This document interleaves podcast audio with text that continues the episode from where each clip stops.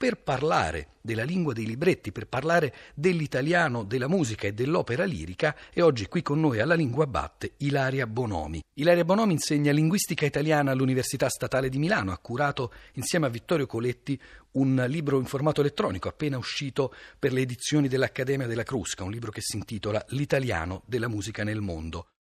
Ilaria Bonomi sarà il 21 ottobre a San Pietroburgo, all'Università Statale, per una tavola rotonda intitolata L'italiano e la musica nella comunicazione interculturale. E sempre il 21 ottobre, all'Istituto di Cultura di Bruxelles, Vittorio Coletti, l'altro curatore di questo volume, parteciperà a un dibattito sull'italiano nelle opere di Verdi.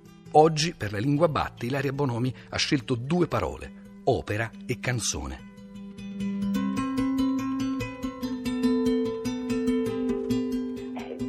Conseguenza della mm, grande diffusione, il grande prestigio della, della, musica italiana in Europa soprattutto, eh, le voci musicali si diffondono in tante lingue, il tedesco, il francese, l'inglese, lo spagnolo, l'ungherese, il russo, l'islandese, un po' meno lo svedese e il polacco e anche poi successivamente lingue extraeuropee come il giapponese, il turco, meno il cinese.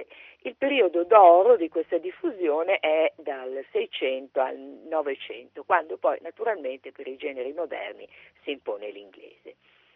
Eh, le parole italiane eh, che sono importate nelle altre lingue o eh, in forma integrale o adattata alla lingua che le accoglie sono soprattutto relativi ad alcuni ambiti semantici.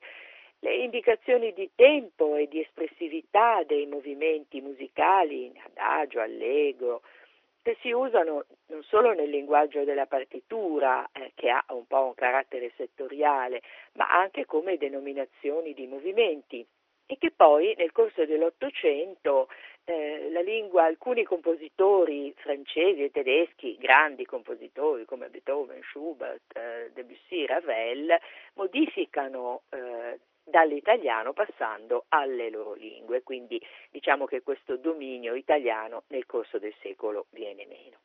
Poi abbiamo termini dell'opera, naturalmente le voci, baritono, basso, eccetera, la voce opera di cui appunto tra poco parleremo, aria, libretto, nomi di composizioni come duetto, quartetto e poi strumenti, alcuni in particolare eh, si usano ancora nella forma italiana in molte lingue come viola, violoncello, clavicembalo, meno per esempio pianoforte che invece viene poi sostituito come in tedesco che passa a clavier. Scegliamo due parole mm, significative, emblematiche nell'ambito del lessico musicale che penetra nelle altre lingue, opera e canzone. Opera è un termine generico preesistente di grandissima ampiezza semantica, per il quale si è verificato nel corso del Seicento il passaggio da eh, lavoro, lavoro teatrale, a dramma in musica. In italiano il termine opera è quasi sempre nel 6 e nel 700 accompagnato da un aggettivo, da una specificazione, opera musicale, opera scenica e si usa eh, nel Settecento soprattutto nel sintagma opera in musica.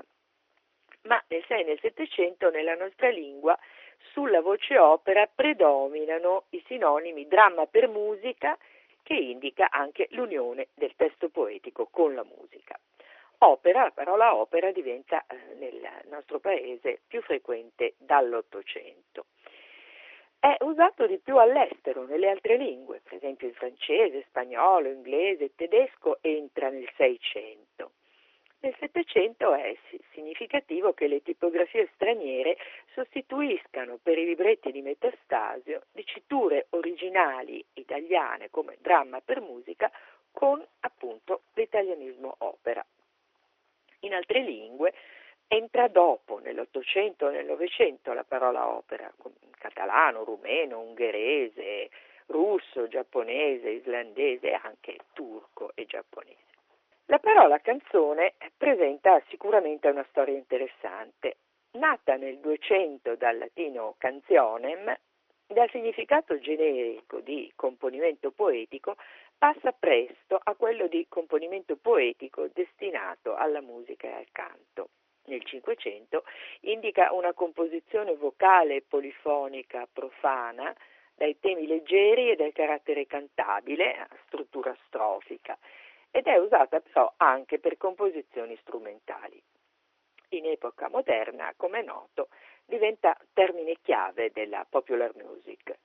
Sia per la musica classica sia per la popular music si diffonde in un numero grandissimo di lingue insieme al diminutivo canzonetta.